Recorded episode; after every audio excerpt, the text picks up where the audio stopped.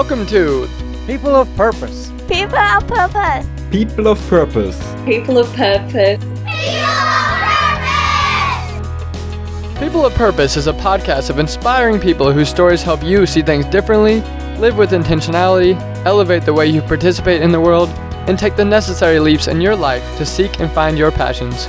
Come with us and develop the courage to wholeheartedly pursue your purpose and unleash your truest potential. If this has to be the end, like this is the end for me, and then boom, and then silence, and then white, and then I'm, and then I wake up, I'm like by the water, I'm like, I'm here, I'm okay. I just moved, I'm doing fine. There's my brother's voice. I'm like, get a second chance at life. I don't know what the meaning of it all is still. I'm still trying to figure it out, but definitely a big takeaway was I need to live more purposefully.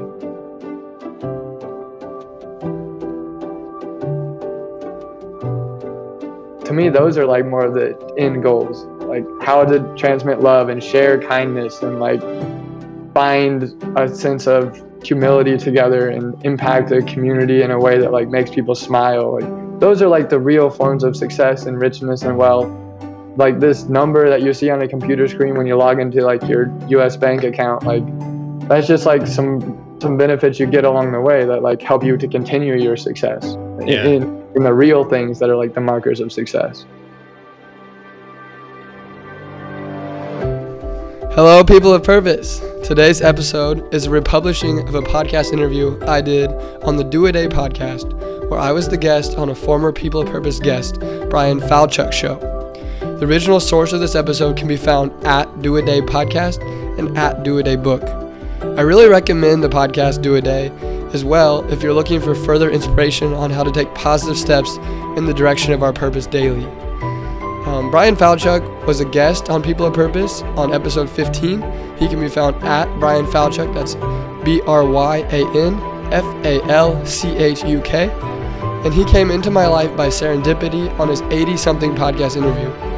His story of losing more than 100 pounds and overcoming the pain of his wife's battle with cancer is so inspirational. And today he runs marathons and inspires people to live a better life every day through his book, his TED Talks, and now his podcast, Do a Day. Brian has been an excellent guest. He's also been an excellent friend and mentor in this world of the podcast now. He's made himself available for phone calls, for messages, to just figure out how we can bring people a purpose um, to the world in a more impactful way, to reach more lives, and to just do better every day um, in, in living out my purpose. I really appreciate Brian, and he asked me to be a guest on his podcast to share my story of how I used my rock bottom experience, nearly dying after a major fall at Yosemite National Park, to live a life more alive and purpose driven. In the interview you're about to listen to, he really challenged me, and I'm really grateful for it. I think you're going to get insights into my world, into my sense of purpose that I haven't shared yet before, and I'm really excited for you to get to um, analyze those and decide like what works for you. Um, and also, you get to hear an outsider perspective. You get to hear Brian's perspective and his questions and his curiosities, and I think that could be really helpful. I've decided to leave the track as is, as he published it, so you get a sense of like what his podcast is like. Because I really want to show gratitude for all the work he did in editing this podcast and or- orchestrating an awesome interview. Um, and I'm really looking forward to this beautiful, spontaneous, unforeseen future that I know our partnership is going to bring. Brian has been so generous to grant me republishing rights so we could share this with the People of Purpose audience. And I really hope that you can sit and just tune in and really like ask yourself, what is it that I need to do today to tap into my purpose and take the next steps in my journey? It doesn't matter if your journey's at the bottom or the top right now, you can go to the next level, and there's ways in which you can do it um, that I feel like get expressed in this interview. So please enjoy the following republication of our interview, first published on the Do a Day podcast, now published on the People of Purpose podcast, with today's guest, your host, Tanner Badgley.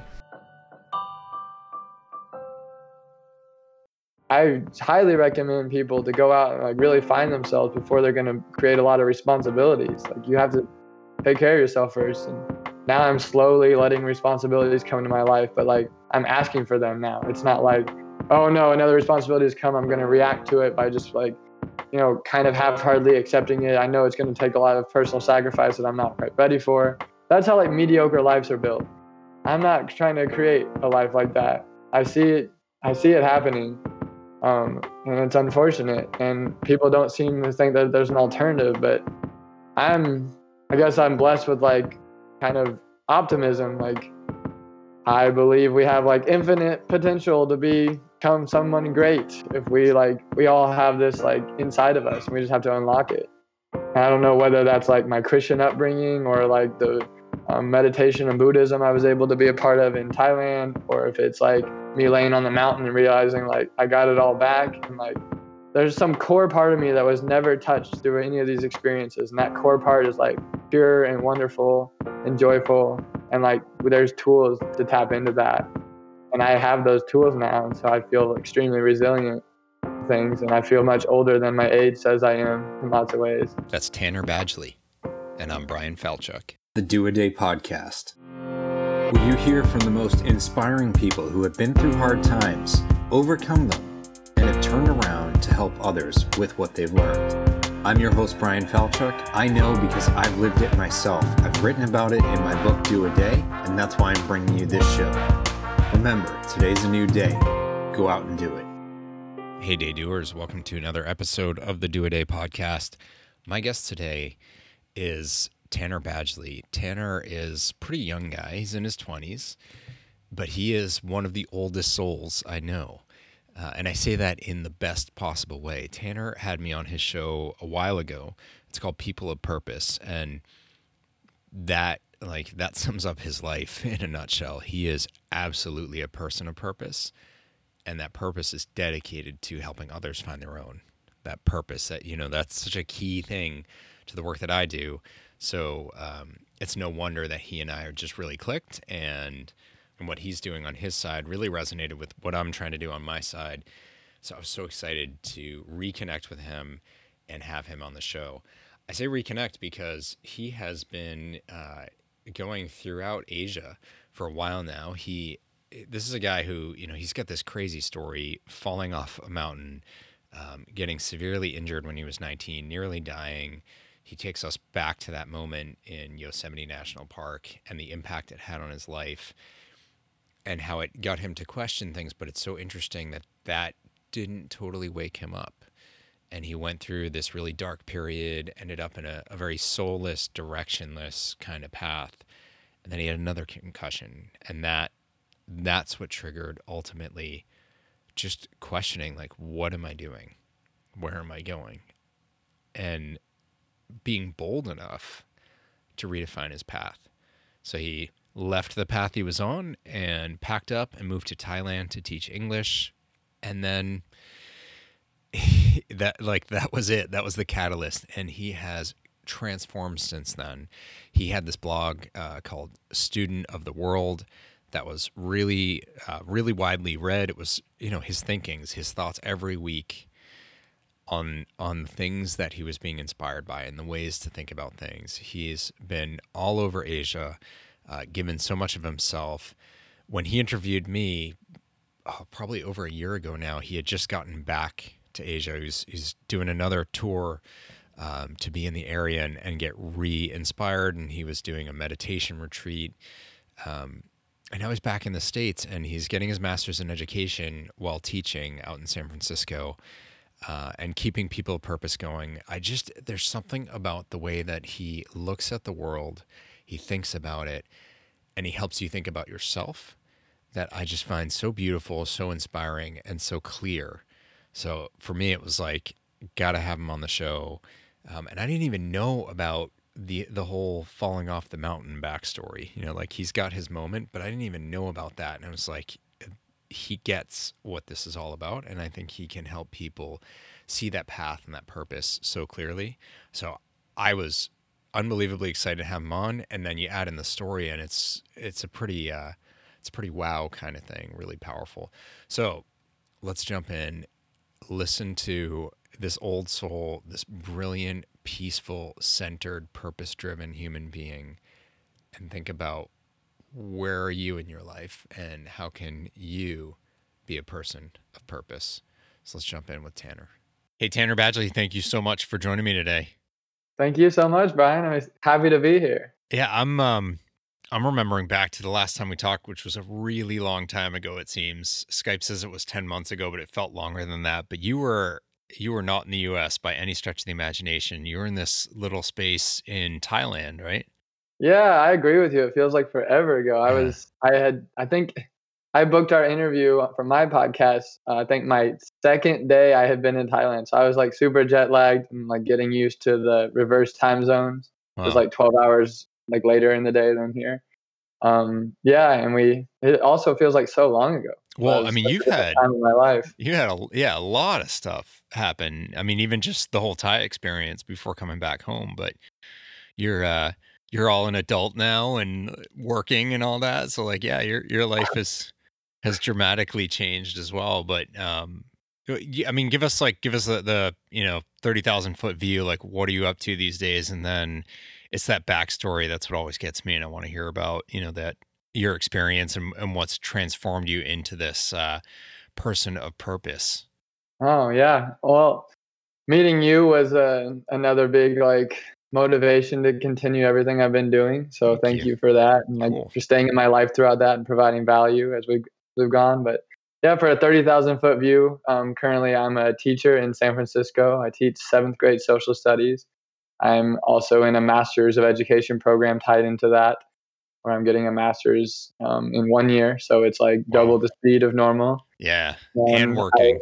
and I work in a very difficult school. I work in a charter school in a um, area of, of this city called Bayview, which is kind of known for having like high rates of poverty, generational poverty. Wow. A lot of the kids br- bring in a lot of trauma to school.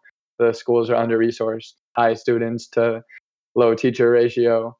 Um, and so like it's been really full on 70 hours a week. I've been Wow. doing that since I moved here in August.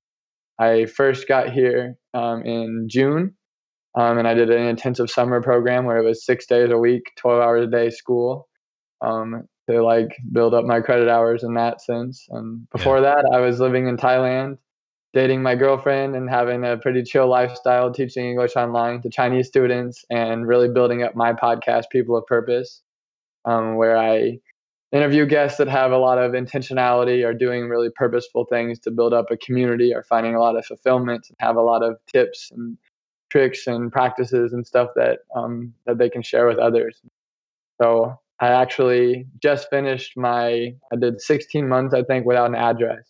I was traveling around the world, Wow. mostly Asia and North America, couch surfing amongst my friends' houses and working online and finding local jobs as I would be in places for a couple months at a time, two or three months. Um, generally around teaching. I did some landscaping, bar backing, um, things like that, and Wow. Living the dream for like a 25 year old at the time. Now I just turned 27 and I'm um, trying to be an adult. Wow. Um, yeah.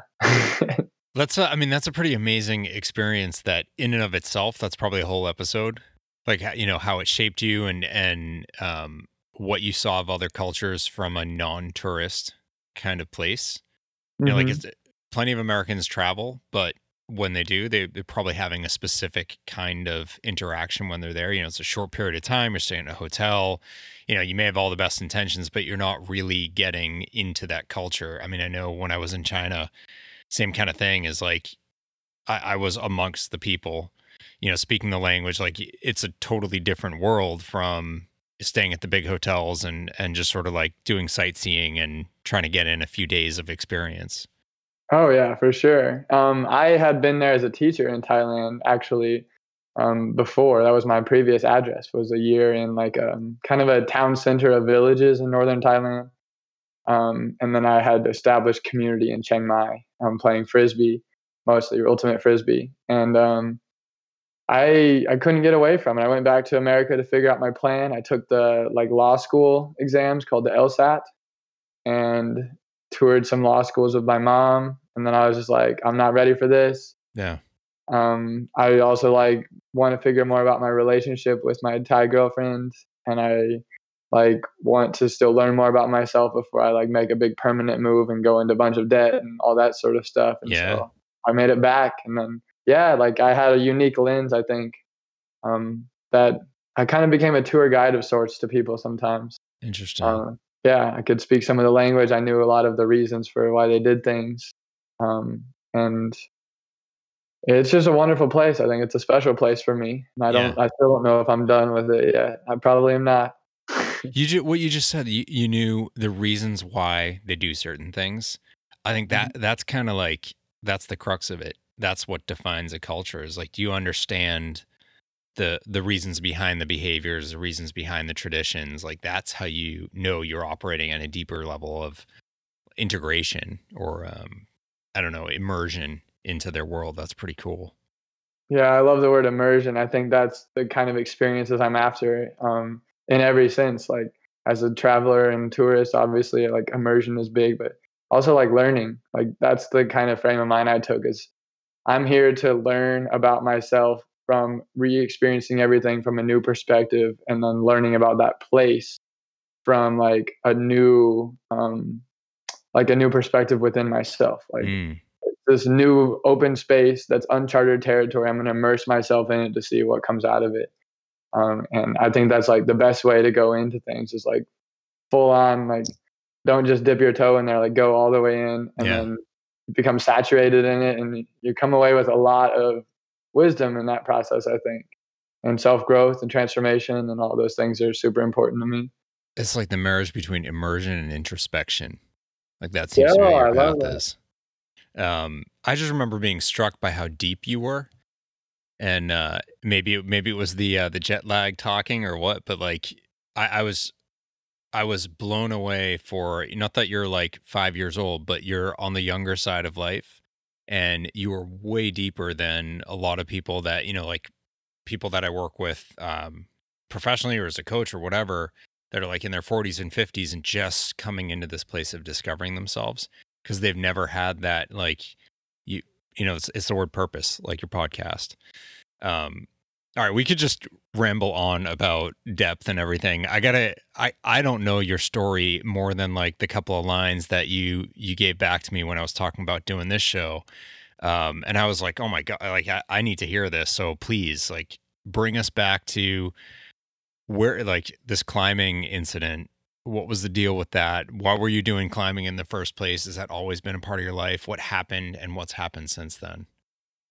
Yeah, so this is a big topic for me, and it was actually so hard for me to talk about the first couple of years. But when I was 19 years old, so it would have been um, six, seven and a half years ago now, I was spending my summertime after my freshman year of college with my dad and my brother in, in Yosemite National Park and we were doing some hiking and that hiking turned into some climbing as we got more adventurous especially my brother he's younger than me more athletic than me very like self-assured. And but were you guys climbers? No we were hikers. Okay. It's, it's um, a totally different thing. Yeah, yeah, definitely. We'd done like climbing but like i wouldn't say we were avid climbers. We were definitely hikers trekkers something like that. Yeah. Um but yeah, my brother was getting really confident and he was trying to like go off the trails and do some like small forms of hiking or I mean climbing. And as he was doing that, he was successful, but he was kind of getting away from us. And my dad and I were following like the tried and true route, like the tried and true route, like next to the waterfall, which was pretty steep. We were having to like hoist ourselves a little bit. Um, and then we would walk a little bit and then hoist ourselves. My brother was on this like slope and he ended up kicking out a lot of the rocks that he used to get there, so he couldn't come back. Oh. Um, and then I just heard him like yell and scream, like I've never heard him before. He was just terrified, and he like, "Help me, help me! I need help!" And like I, I don't know, this like brother instinct in me, just like I'm his older brother. I'm a, I know how to get to where he is. I was above him. I can just get down there and help him. And I didn't even think. And then once I like I got down there, and then I realized like, oh yeah, he's screaming because he's like stranded here. He's trapped. You couldn't go to the left side because that was like an 80 degree slope that he had kicked out a lot of the rocks for. You couldn't go down. It was about like a 15 foot fall onto the boulders. You couldn't go to the right because there would be like a 12, 15 foot gap you had to jump to land on another small landing. And you couldn't, and up was like the 80 degree slope for another 40 feet. So it was like literally climbing a rock wall for 40 feet. Um, and yeah, so I like slid sideways down, like up and from the top and like sideways down to get him. And then we were both standing like on this very small like ledge that hold that held like our four feet only. And I never felt fear like that before. Like my entire body was shaking, and I like we need to make a decision soon, or else we're gonna like fall from here. And I was like, I can gather it. Uh, like I, I have a lot of skills. I am like the big brother. I can like gather this all up and like climb over the top of this. And then once I show him that I can, he'll be able to do it. And it looked easy. Like there's actually like all these rock holds and stuff along the way up that looked pretty solid. And so I just went for it, like went like piece by piece, like really testing each rock, making sure that it wasn't falling. My brother had explained how they had fallen out for him before, but they weren't falling, and like they felt solid. I made it all the way up to the very top, and like my second to last hold, I made I tested and I made the commitment to all, go all in on my left hand, and it just crumbled in my hand. And then I ended up tumbling about 35, 40 feet down that 80 degree slope, like barrel rolling. I just saw like sky ground, sky ground, sky ground, just so out of control. And, and I like narrowly missed my brother who was standing below that area. And then I did a couple of flips over that 15 foot Oh my god. at the bottom. Um, and I landed on the boulders at the base. And I actually got super lucky because I landed on my butt and I had no control over my landing. Um, but I landed on my butt and then everything went like super, super white and like I couldn't hear noise anymore. Yeah. And then all of a sudden, like I found myself standing up walking, and then I was at like dunking my face into the waterfall, and that's like when I woke up again. Um, so I like obviously went into some form of shock. No then- no belay, no helmet. Nothing, yeah, Because you were just you were just hiking. right. Yeah. it got way out of control, and like th- there's so many places where the decision making went wrong. Um, but I think like there was something in me that was like beyond just rationality. Like I was needing to save my brother, so I got there. Then I needed to like save us, so then I did that this thing. And, and like looking back on it, I should have just waited until search and rescue could have came, and it would have been several hours, and my dad could have gone down and got them. We would have stood on this tiny ledge forever. Um, but there was this like big fear in me that like I couldn't do that. I would fall. I would pass out. I would like, and I could actually make this up because I'm like I'm a 20, a 19 year old and like physically able, and it wasn't that difficult. I'd done like real rock climbing a little bit, much more hard than that, but you have safeties in place there. So yeah, I fell. I after I dunked my head into the water, I was right by the water and I couldn't hear my brother at all very much anymore. Apparently, at one point, I gave him like, he asked me how I was doing. I couldn't turn to see him because my body was all messed up, but I gave him like a thumbs up sign. And then like my head dropped down and my thumb dropped down and I passed out. wow. like to my brother, that just looked like, oh no, it's the be like it's the end for him. What He might be dying. Is like what my brother was going through. Yeah. where Um, and- wh- and what happened to your brother? Not to move off of you, we'll we'll come back to you because that's it's important. But like, I'm just curious, what did your brother do in all this? Was he still on that ledge? Yeah, he stayed on the ledge. He ended up going through like round after round of tricep cramping, um, like holding on to the back of the wall, like with his feet pointed outwards, looking out over like it's like the most beautiful view. It's Yosemite Valley, so you can see you know, all like the rivers and streams and the road down below and the mountain face and like sky. And he just like did that, and he ended up having to be in that position for I think seven hours Wow. Uh, because they only yeah my dad had to hike down to the bottom and yeah it was crazy so my dad so came your down dad had to leave you in that my dad had my dad had made it up to the top over like over the big 80 degree slope to the flat part and then my, my brother were having this thing go on we were screaming for his name while we were down there and he wasn't responding because he Oh. couldn't hear us from the waterfall and then i tried to climb then i fell Okay. and then 20 minutes later, my dad is staring at me in, the, in my face, and, like looking at me like, "Are you still inside there? Like, are you awake?" Because my brother had explained the fall that I had Yeah. just taken. Um, yeah, and like that was a big moment in my memory. Still is like my dad looking at me like, "Do you still have a soul inside you? Like, are you still in there? Man. Like, have I lost like my son forever?" He was super terrified. yeah. And he ran he ran down to the bottom. He got the phone out of the truck. He called the search and rescue, and he hiked up with a search and rescue person, and they got me in like in a stretcher and stuff. But then they had to call another unit for my brother, and then it got night, turned into nighttime, and and they had flashlights and like climbing gear, and they couldn't find my brother very well because he was kind of hidden behind these trees. Um, and like, yeah, it was just really frustrating how they didn't really deal with his problem. I was the one who had the accident, but I hurt myself as much as I could. I wasn't going to hurt myself anymore. My brother could still fall. He was like still up there, like cramping in his triceps and had no water, no food, turned really cold at nighttime. So yeah, all that was big family bonding experience. Did, did, you think that way then, or is this you in hindsight feeling that way? Like it's frustrating that they were focused on you and not helping him. Oh, I thought that way then for sure. Like, so you're still in was, big brother protector mode. Yeah, there was like a point where uh, so I laid there for about two and a half, three hours, and he was up there. We couldn't talk to each other, yeah. but I knew he's up there. I could hear him in the distance. So you could hear after a little while. Yeah, but we couldn't have a conversation. I was like right next to this rushing waterfall. Yeah, it's too much noise. But like, uh, I let him know I'm okay, and then he's up there. He's okay, and both of us just kind of like we talked about it after, but we both went into this zone of like really deep introspection. Especially me, like I didn't have to pay attention to like you know holding myself up. Right. I was just laying there. I was like, oh my god, like what if I had died? What if yeah, like had I treated all my relationships right? Had I lived my life meaningfully? Like what gifts has God given me that I've squandered? How can I um, now that I have another chance, like what can I do to appreciate this one life that I get to have and how can I be like a better person and and then like they got me stable after they they got up there and my brother was not stable and yeah they got frustrated that they only brought one person he brought hardly any gear and and they brought three people and then they needed another group of people. So yeah like the fact that my i kept trying to ask for updates on my brother and they had nothing to offer me. Like this is frustrating. Like i am okay. Stop worrying about me. I know i'm okay. Like I had my IV in me, I'm in my stretcher, I have a blanket around me. I'm taken care of. My brother needs to get rescued. How do you not have any broken did you have any broken bones? Like I just all I can imagine is like your legs, your arms, everything's got to be broken, your head's got to be bashed in, you got to be internally bleeding. Like how are you not in that place? You, you didn't have anything broken? Yeah, I did. Um, I had uh, like some fractures in like just hairline fractures in my neck. I had like major whiplash. I got diagnosed with a concussion.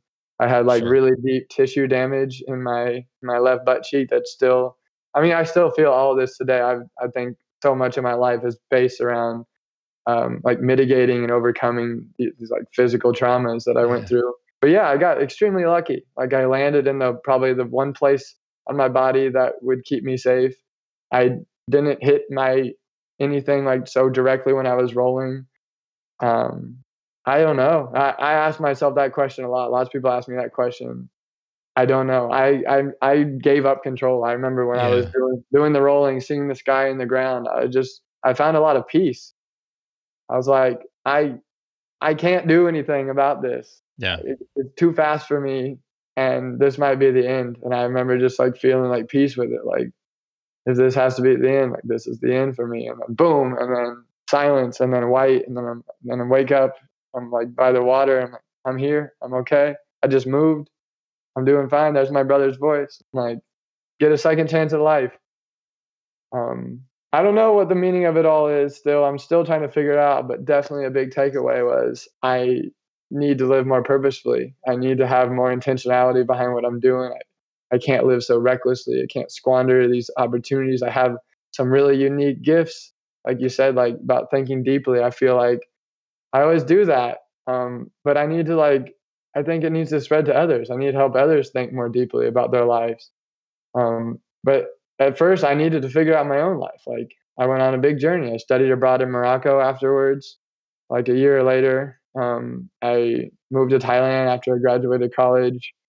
Um, I like have done tons of healing things like acupuncture, meditation, yoga, um, massage, chiropractics. I tried this thing called matrix repatterning therapy, which is good for concussions. Mm. Um, I've gotten really into like health, like wellness stuff with nutrition. I've been very mindful about how I exercise. I roll out my tissues. I stretch a lot. I try to get enough sleep. I try to hold my posture good. It's just become a huge part of my life. Like in order to just be a normal person. And mm. I didn't want everyone to like think of me as like deficient mm. initially. So I like was hugely motivated, but to get back. But it took like two weeks before I could really do things, anything on my own again. My dad had to shower me every day and Yeah. put my clothes on and take them off, and I had to get carried upstairs, and it was like super bad. My body was super black and blue and stiff, and Yeah. I was wondering if I was ever going to get all that back. Couldn't hold conversations. I had to sleep all the time. I had brain injury. Yeah. Mhm. Wow. Um, there's a few things that you've said that strike me, and one of the strongest is still around this notion of like the frustration that they're not helping your brother, and I'm curious if that's a feeling that you've worked on, whether you're carrying that today, because you know your sense that you were fine then. You certainly were not in a place to be passing judgment on your condition like you know you had a concussion you you probably didn't know the full extent of it and you had adrenaline and other things running through your system keeping you from feeling everything that you surely felt over the next I know it wasn't just 2 weeks of recovery but you're saying like those first 2 weeks were Mhm. were particularly bad. Like I'm sure the pain became very real to you in that time. Um have you have you gone back and and let go of some of that like that frustration that anger that sense of like put me aside i'm fine my brother needs care because you were still in a pretty like they didn't know if you had internal bleeding or something. You weren't out of the woods by any stretch i mean literally but figuratively more importantly Yeah, that's a really interesting question. Um, yeah, I think so in some respects. Um, so yeah, like I kind of got another another big test. Um, three years later, I got my that next, wasn't enough I got my next concussion three years later, oh man what and happened there I was playing basketball and I was angry and my girlfriend and I had broken up and I had dated her for two years and I had the ball stolen from me and the guy's going for a full speed like layup on the other end with no one contesting him and I just ran as fast as I can to try to block his shot from behind, tripped over my own feet and ran right into the concrete wall behind the goal and smacked my temple. And like, yeah, so it was like I'm right back to where I used to be. Just like it was really bad. yeah. And this time it was like compounded effects. It felt like Yeah. a lot worse than the first time. Um, i can't even picture you being angry I was so angry at this time. Like, I don't know. I was living in Minnesota. I decided to stay one year after I had finished college.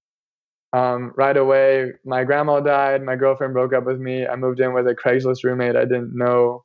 And I found myself in like a sales and marketing job that I can't see that either. Unfulfilling to me. yeah And I sure was like, look at this. Like I tried to live purposely for a while. I took good care of myself. And then I got in a relationship where it asked me to like sacrifice a lot and I just did it. ah and then she left me. And it just made me realize like I really need to take better care of myself. Like myself needs to come first. You can't yeah there's that whole saying like you can't fill up an empty cup if you're like empty yourself. Um, and so I got this second chance where I was like, you know, people with concussions, they just like ride it out and like go back to their normal normal life and like never really get back their full cognitive abilities. But like I have a legitimate reason like to take care of myself. I'm gonna like actually use it. I got a doctor's note to be off of work for a month initially. And I had Wow. like I worked for like a corporate like company. It was like an affiliate of like AT and T. So I got like you know I got paid to be Yeah. off of work and like heal myself. And then I was like, I'm going all in on this. Like I need to be in the dark room. I'm gonna be in the dark room. Like what am I gonna do to heal myself? I'm gonna learn like meditation.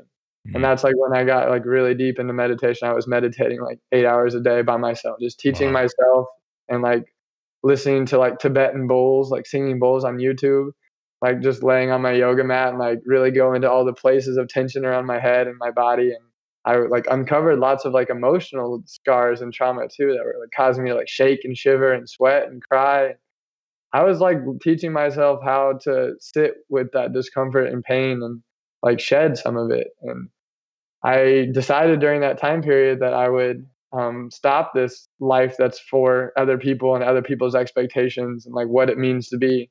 Like I don't know. I, for some reason, I thought you graduate college, you need to like figure out how to be like self-sustaining, like Yeah. get your fancy job with a fancy title. Like I was working out of a skyscraper in Minneapolis, making like really good money for someone my age, and just Were like wearing a tie yes, yeah it's all part of the picture right and like I don't know, yeah, they're like grooming me to be some like a big adult person, but it wasn't purposeful. It was like all this superficial stuff. It's like you look good, you can express yourself well. We'll teach you how to like sell people these things and make sure they don't ask too many questions and like get these sort of sales quotas. And I was done with it. I didn't like it, but I like didn't know what else to do. Yeah.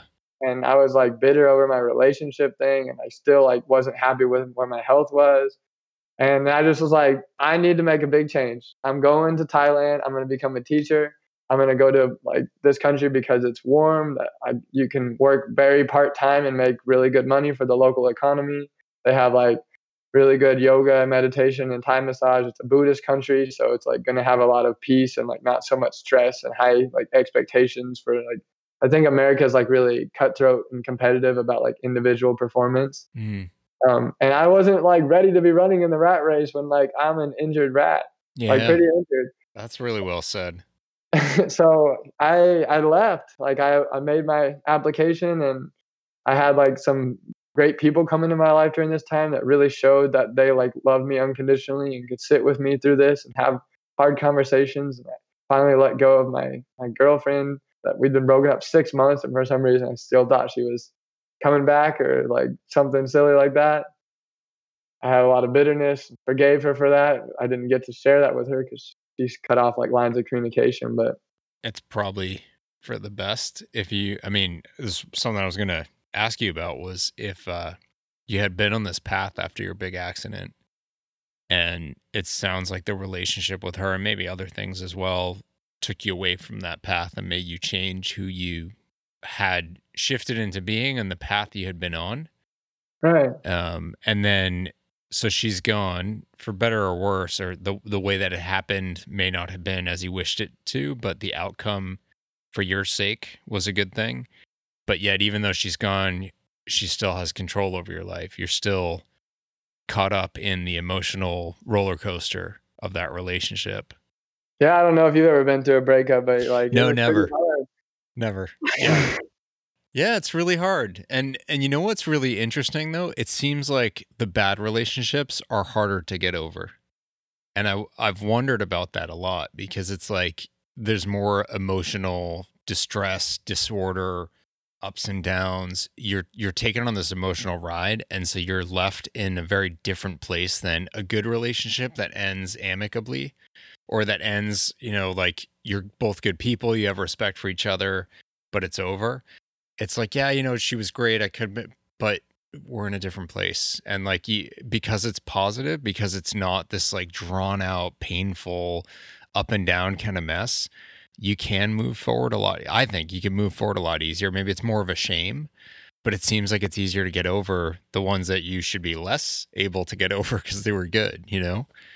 Yeah, It's the No, messy like- ones. definitely. I think like, yeah, we entered it too quickly. It got. I went for the immersion technique in, rela- in my relationship. Yeah. like I think I gave too much of my already fragile self away. Sure. to where like I became a little bit reliant on her to make me realize I was like, you know, good enough, full enough, capable enough.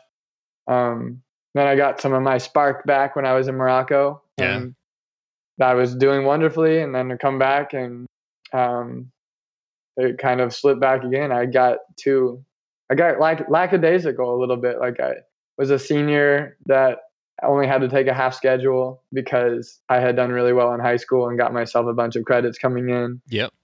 Um, I was the captain of the ultimate frisbee team, which was like my big engagement to have. So I was like super social, um, but I wasn't like really stretching and challenging myself in lots of ways. Mm. Um, then when my relationship ended, when college ended, my community structure kind of fell away. I was like, uh oh, I don't, I don't have a plan. I don't have a vision. I don't have a purpose thing to fulfill. Um, and yeah, I needed to get back to that. And so I, I saw Thailand as the vehicle. I needed to go back somewhere alone that's super different than where I'm from. That's going to foster all these like healing modalities I need to go through. And then I started a blog like day one, like day minus one. Like it was the plane ride to Asia. I just wrote and wrote and wrote.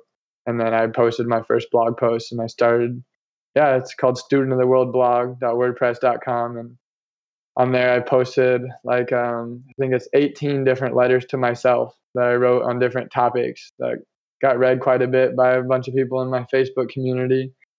Um, they were they got to be pretty lengthy, like 10,000, 15,000 word entries Yeah. over different themes of my learning. Um, but like it really helped me to grow so much. Like I started to have very purposeful experiences and and to not just do the experiences to have something cool and interesting to share at like a party, but like to really develop a certain part of me. So I reflected on what home means to me, what how my friendships have con- like contributed to who I am. I did a five day meditation there. So I talked about how mindfulness has changed my life. I looked at how um, engagements in different communities have really helped me to find a lot of new opportunities. Um, I went to India and I got yoga teacher trained for a month there, and I reflected on that experience. Talked about what it's like to come home and surprise my mom for Christmas Eve after 15 months of being out of the U.S. So like what family means to me now, and I found a lot of people that just like loved me in a way that was different than the way my girlfriend had loved me. it was a healthier, much better love that was Yeah. yeah, mutually beneficial for both. And yeah, I've been on a new path since then, and it's been really wonderful. And yeah, I started a podcast, and my blog unfortunately hasn't been super active, but like my podcast is now extremely active. Yeah. covers a lot of the same topics, and I got to the point where I wanted to share what teachers had shared with me along the way. So I interviewed a lot of the people that had mentored me and helped me to grow and then now I'm into their friends and the friends of their friends and the teachers Yeah. of their friends and it's really great to have a podcast. Yeah. The networking power of it goes really quickly.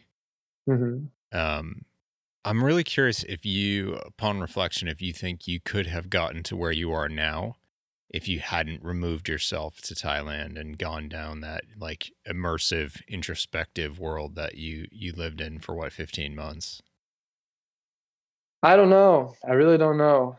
Um, I think it took both experiences. Like, I don't know. I'm I'm kind of to the point where I'm like very grateful I had both of these concussions. Yeah. Um, I don't think I would have had so much wisdom and joy and kind of a peace. And I don't really have a lot of fear anymore. I don't fear dying. Mm, I have a lot of techniques to overcome pain. I feel like I've gotten rid of so many of my traumas in my life. Um, I've gone to like war with my weaknesses. So I don't, yeah, I guess my short answer would be no. I wouldn't be here. Um, no on the traumas, that the the two concussions and the events around them, or no on getting here without. Thailand. yeah, your answer was about getting here without Yeah. Thailand. I don't think so. No, I needed, I needed to have some time with myself to present. Like I was creating like a new identity for myself that was the most authentic identity I've ever created. Um, I was teaching for my first time ever professionally, and I Yeah. loved it. I had 400 students. I taught 10 Wow. classes, 10 classes of 40, and I was good at it. I got offered chance to re re up my contract and decided not to do that, which was a really hard decision. Yeah, I'm sure. Um, I'm thinking about getting engaged soon with my Thai girlfriend, and that's like pretty life changing. Um, We just have to make sure she doesn't listen to this either way, so she's surprised or that there's no issue or whatever. well, we've had to talk about it too, just because immigration forces you to talk about Sure. these things in Yeah, yeah. different countries, and it's very hard to immigrate to the U.S. right now. Yeah. Um, yeah, so I don't know. Yeah, I like I wouldn't have decided to be a teacher. Certainly not. I probably would have ended up going to law school. Um, I wouldn't have like I don't know. I used to be to where I couldn't like sit in a chair for more than ten minutes without needing to like squirm and like adjust my posture and like I was super reliant on like water. I needed a I was like spending hundred dollars a week on like body work in America. Um, I like I don't know. I needed counseling. I I was broken in a lot of ways. Yeah. So I highly recommend people to go out and like really find themselves before they're going to create a lot of responsibilities. Like you have to take care of yourself first. And now I'm slowly letting responsibilities come into my life, but like I'm asking for them now. It's not like, oh no, another responsibility has come. I'm going to react to it by just like, you know, kind of half-heartedly accepting it. I know it's going to take a lot of personal sacrifice that I'm not quite ready for. That's how like mediocre lives are built. I'm not trying to create a life like that. I see it. I see it happening, um, and it's unfortunate. And people don't seem to think that there's an alternative. But I'm, I guess, I'm blessed with like kind of optimism. Like I believe we have like infinite potential to become someone great if we like we all have this like inside of us. And we just have to unlock it.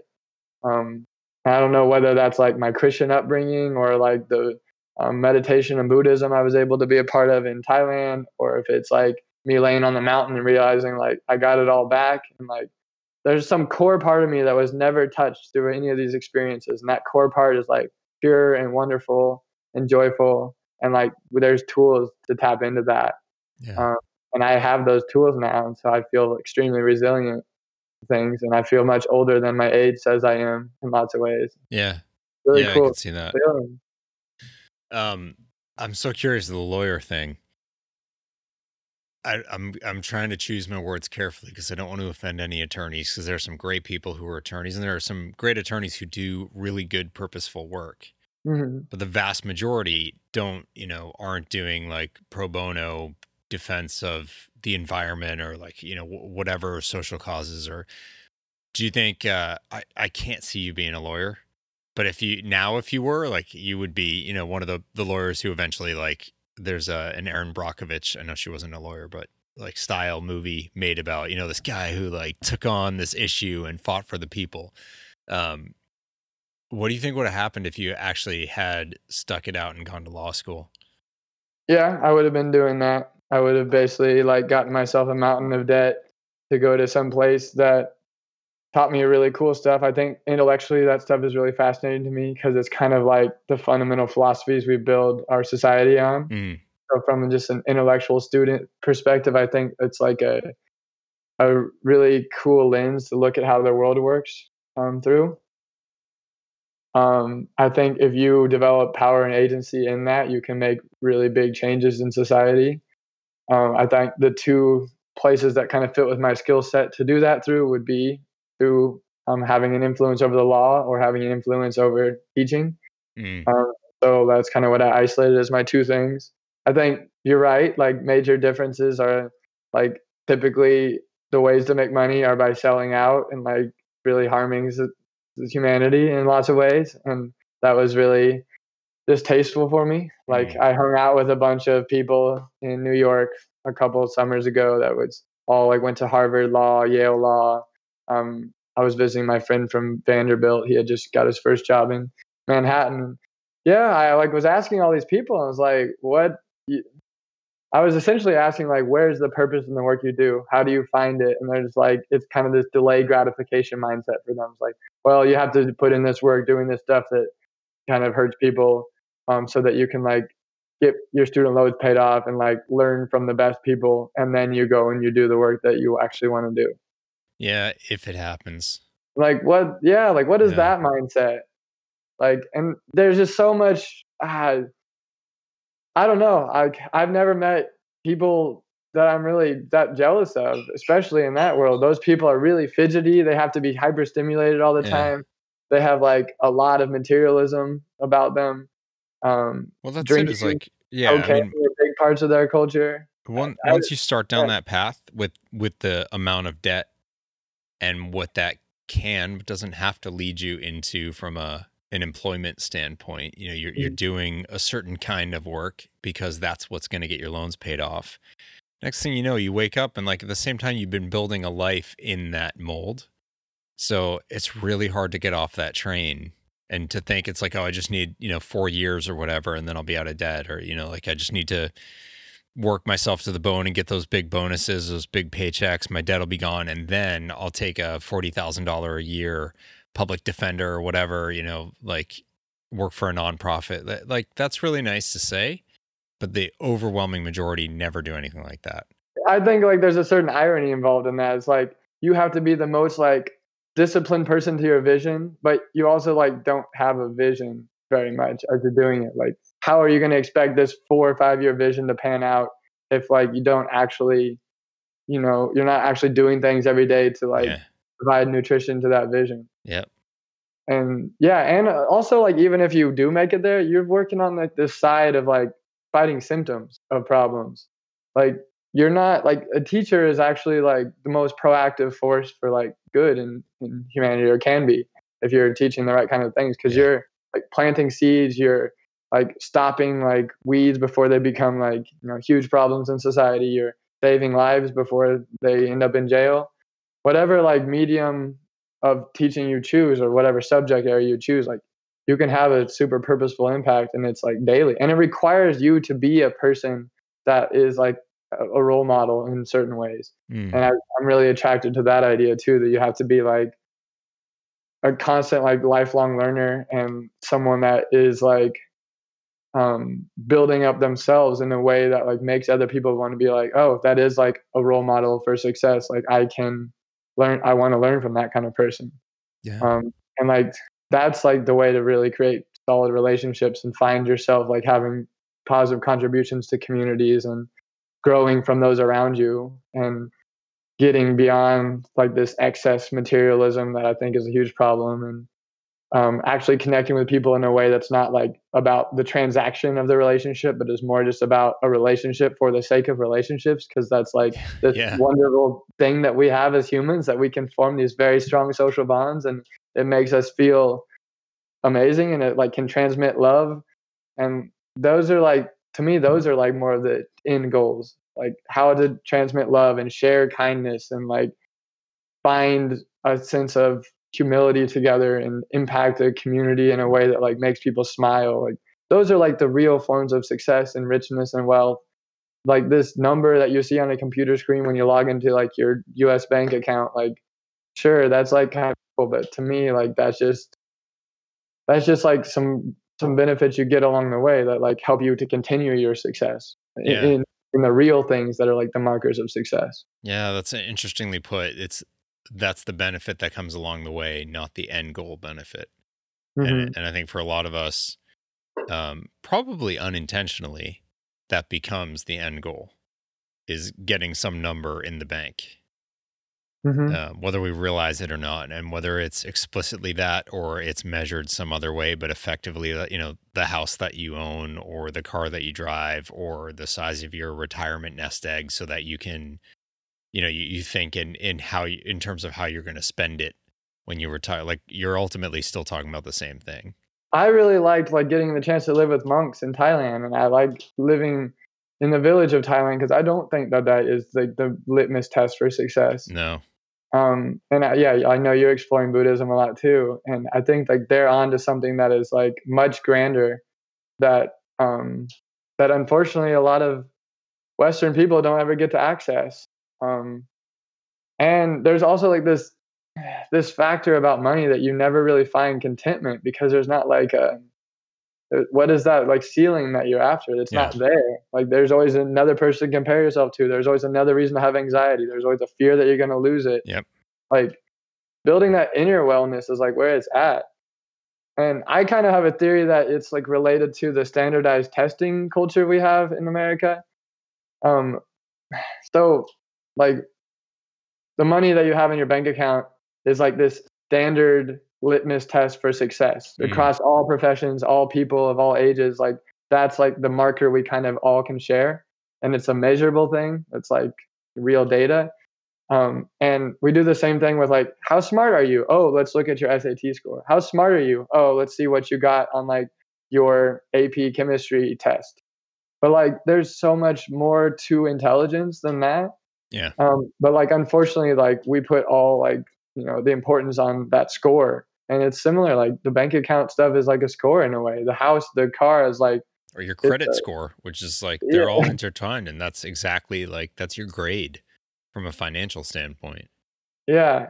So I don't know. I'm like a constant struggle I have is how to fit in the box enough to transform society, Yeah. but also like making sure I can have one foot out of the box because like yeah, out of the box is like where a lot of the the joy and contentment and creativity and flow and like all of these like more immeasurable things. yeah. Uh, that's where those things lie. So how to like kind of blend the two Mm. um, so that you can like actually live in the world and can um, can like contribute to a family and and like have a an impact in society and not just be like necessarily an ascetic person.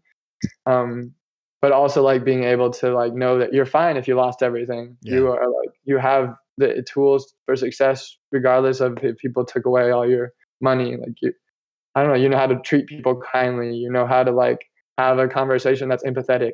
Like these are real skills that successful people in my mind have. Yeah. They're the ultimate the ultimate skills really. Cuz that's all like when everything else is gone, that's all you're left with anyway. Yeah, So- definitely. You might as well have those. It's it's it's really hard. It's um it's hard to get on that path if you just get on the train that is what everyone else is around, you know, around you is getting on. Um but just because it's hard doesn't mean it's impossible.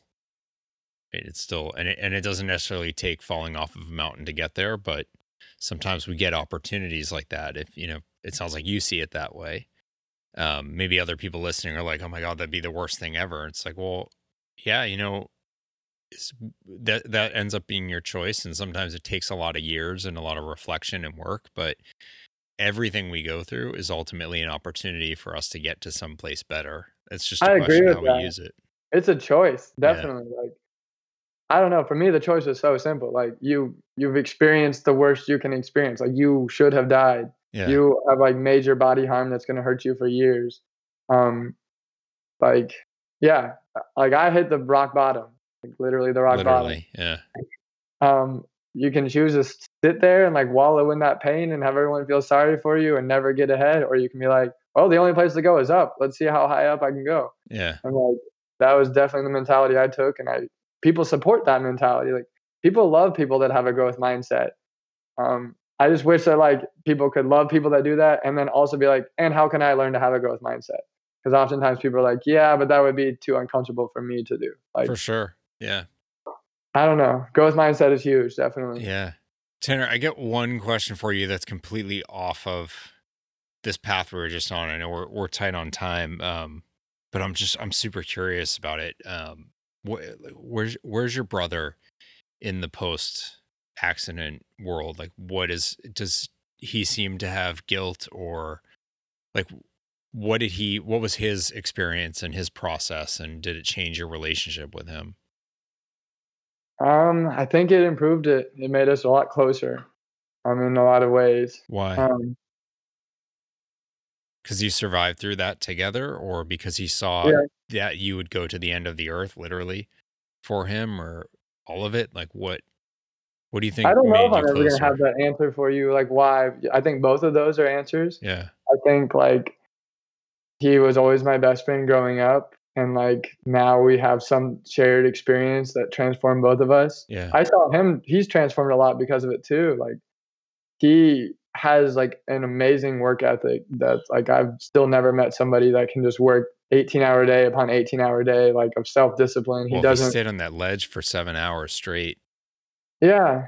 He also like can become like the best at anything he teaches himself how to be. mm, So like I don't know, he like picks up a hobby that becomes like an obsession that becomes like I'm all of a sudden shooting five under par when I'm golfing at like real courses or like he's doing stock trading like now and he makes five grand a week day trading wow stocks and he's like taught himself that for a year and a half.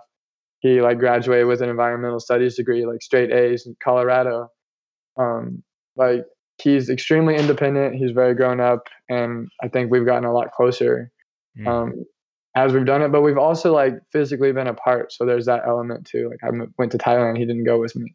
I went to college, he didn't go with me. So um, we're definitely like not together on a daily basis, but we get together every year, and each of those times it just clicks right back in. Yeah. yeah we're really close.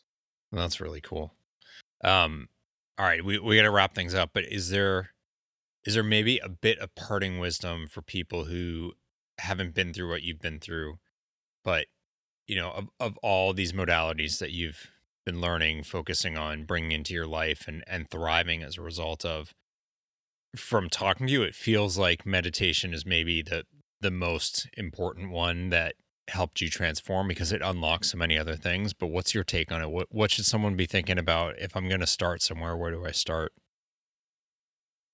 Yeah, I think you got to um, create a, a spiritual practice. Um, and that can take the form of lots of things.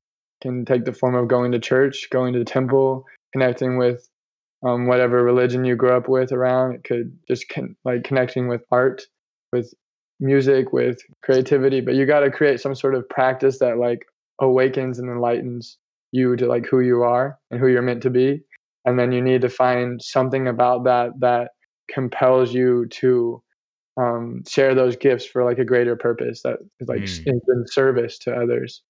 And I think that service thing is something I'm working on. Like, how, what are those specific areas of service that I can give to others that come from like a really well developed place within me? So I feel like a sense of responsibility um, for others by like my internal practice makes me more more responsible for helping others. Mhm. Um, so I want people to like search for that by developing a, a practice that helps them find their internal purpose to where it can manifest externally. That's awesome. I love that. And and actually that goes right back to something we were talking about, I don't know, 40 minutes ago around more um the introspection piece, immersing immer, it int- what did I say? Like a, an introspection immersion or immersing yourself in introspection. Whatever I said back then that was so brilliant. Like that's what we're talking about is like just filling yourself with that depth of self study, st- self study, and uh, it sounds like you're saying that spirituality, that that practice, that ritual, is the centering point to do that. Maybe. Mm-hmm, definitely, Cool. man. You're you're very insightful. Like, yeah, you're really good at this. I like that concept. I'm gonna be thinking about this this week. This immersive introspection. Well, look, That's if you like- did it on your show from jet lag, and I'm sick today, so like maybe the answer is just be unwell, and you can uh, you can unlock things. Actually, all kidding aside, there may be something to that because you can't fight the thoughts that are just fl- free flowing.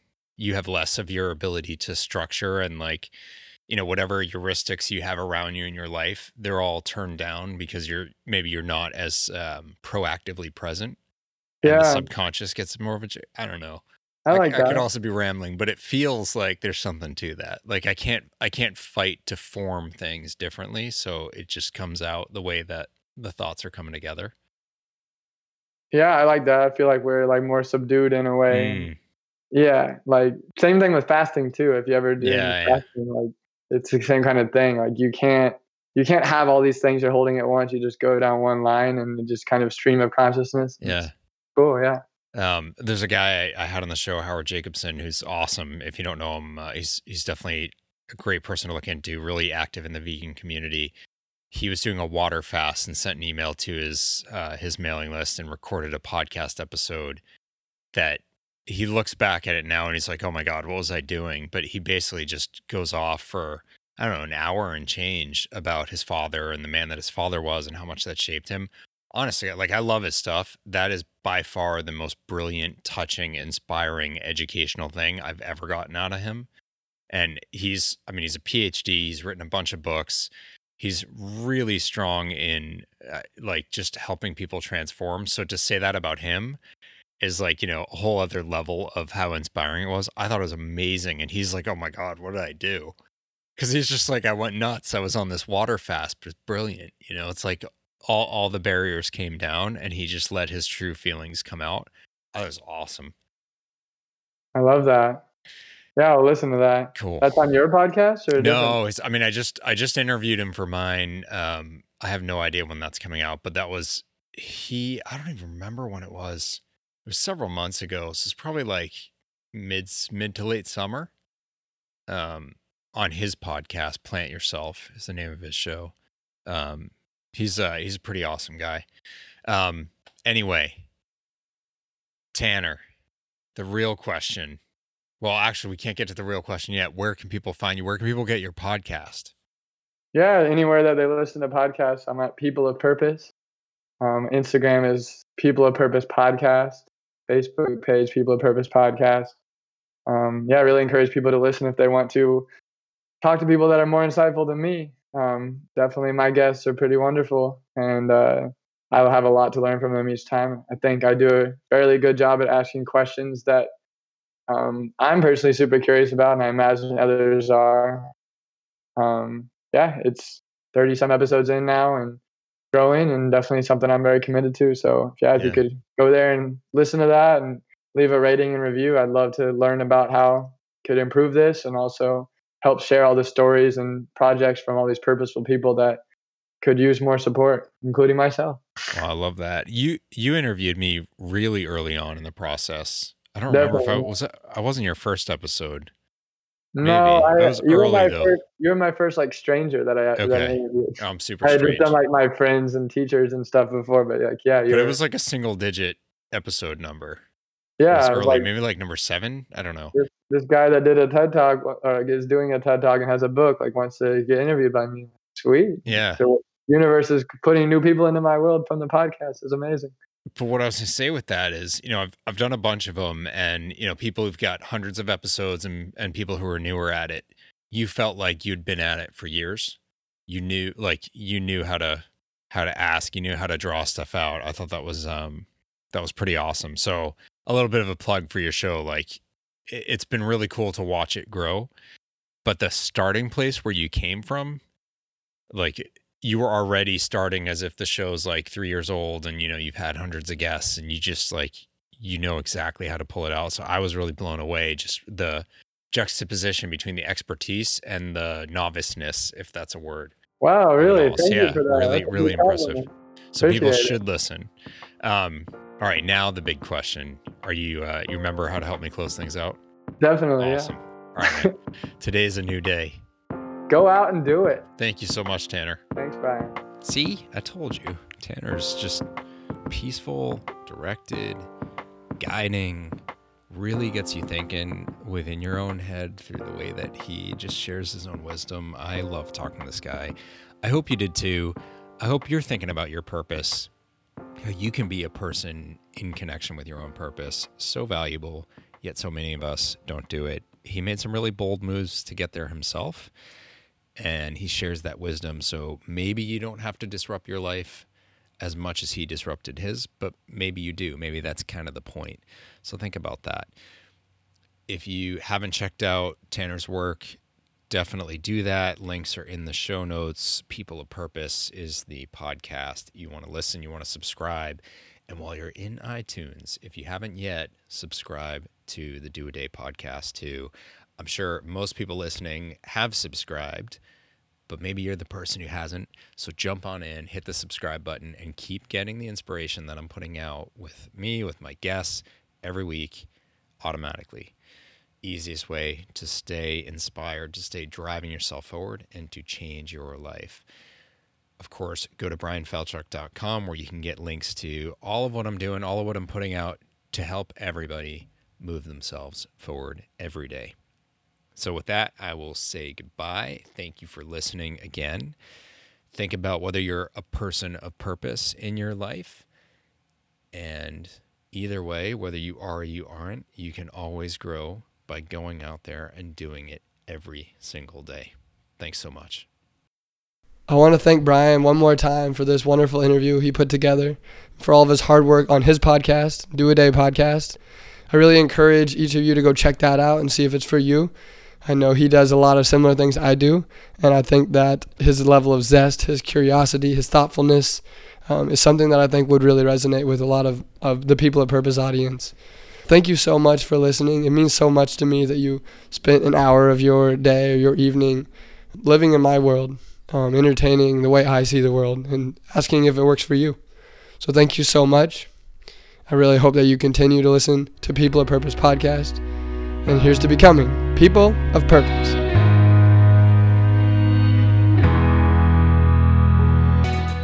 Perhaps the most helpful, inspiring, and uplifting thing that you can do is leave your feedback.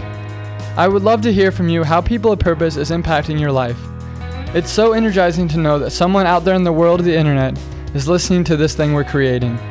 It's hard to know how the project is doing when there's not an audience in front of you to give immediate feedback.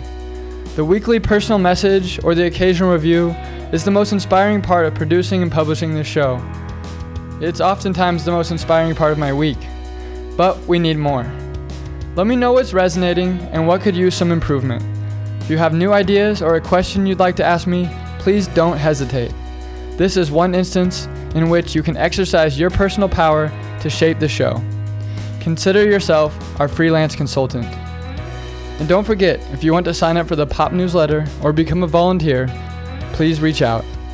Email us at peopleofpurposepodcast at gmail.com or leave a direct message through our Facebook or Instagram pages. Thank you for your support and listenership, and here's to becoming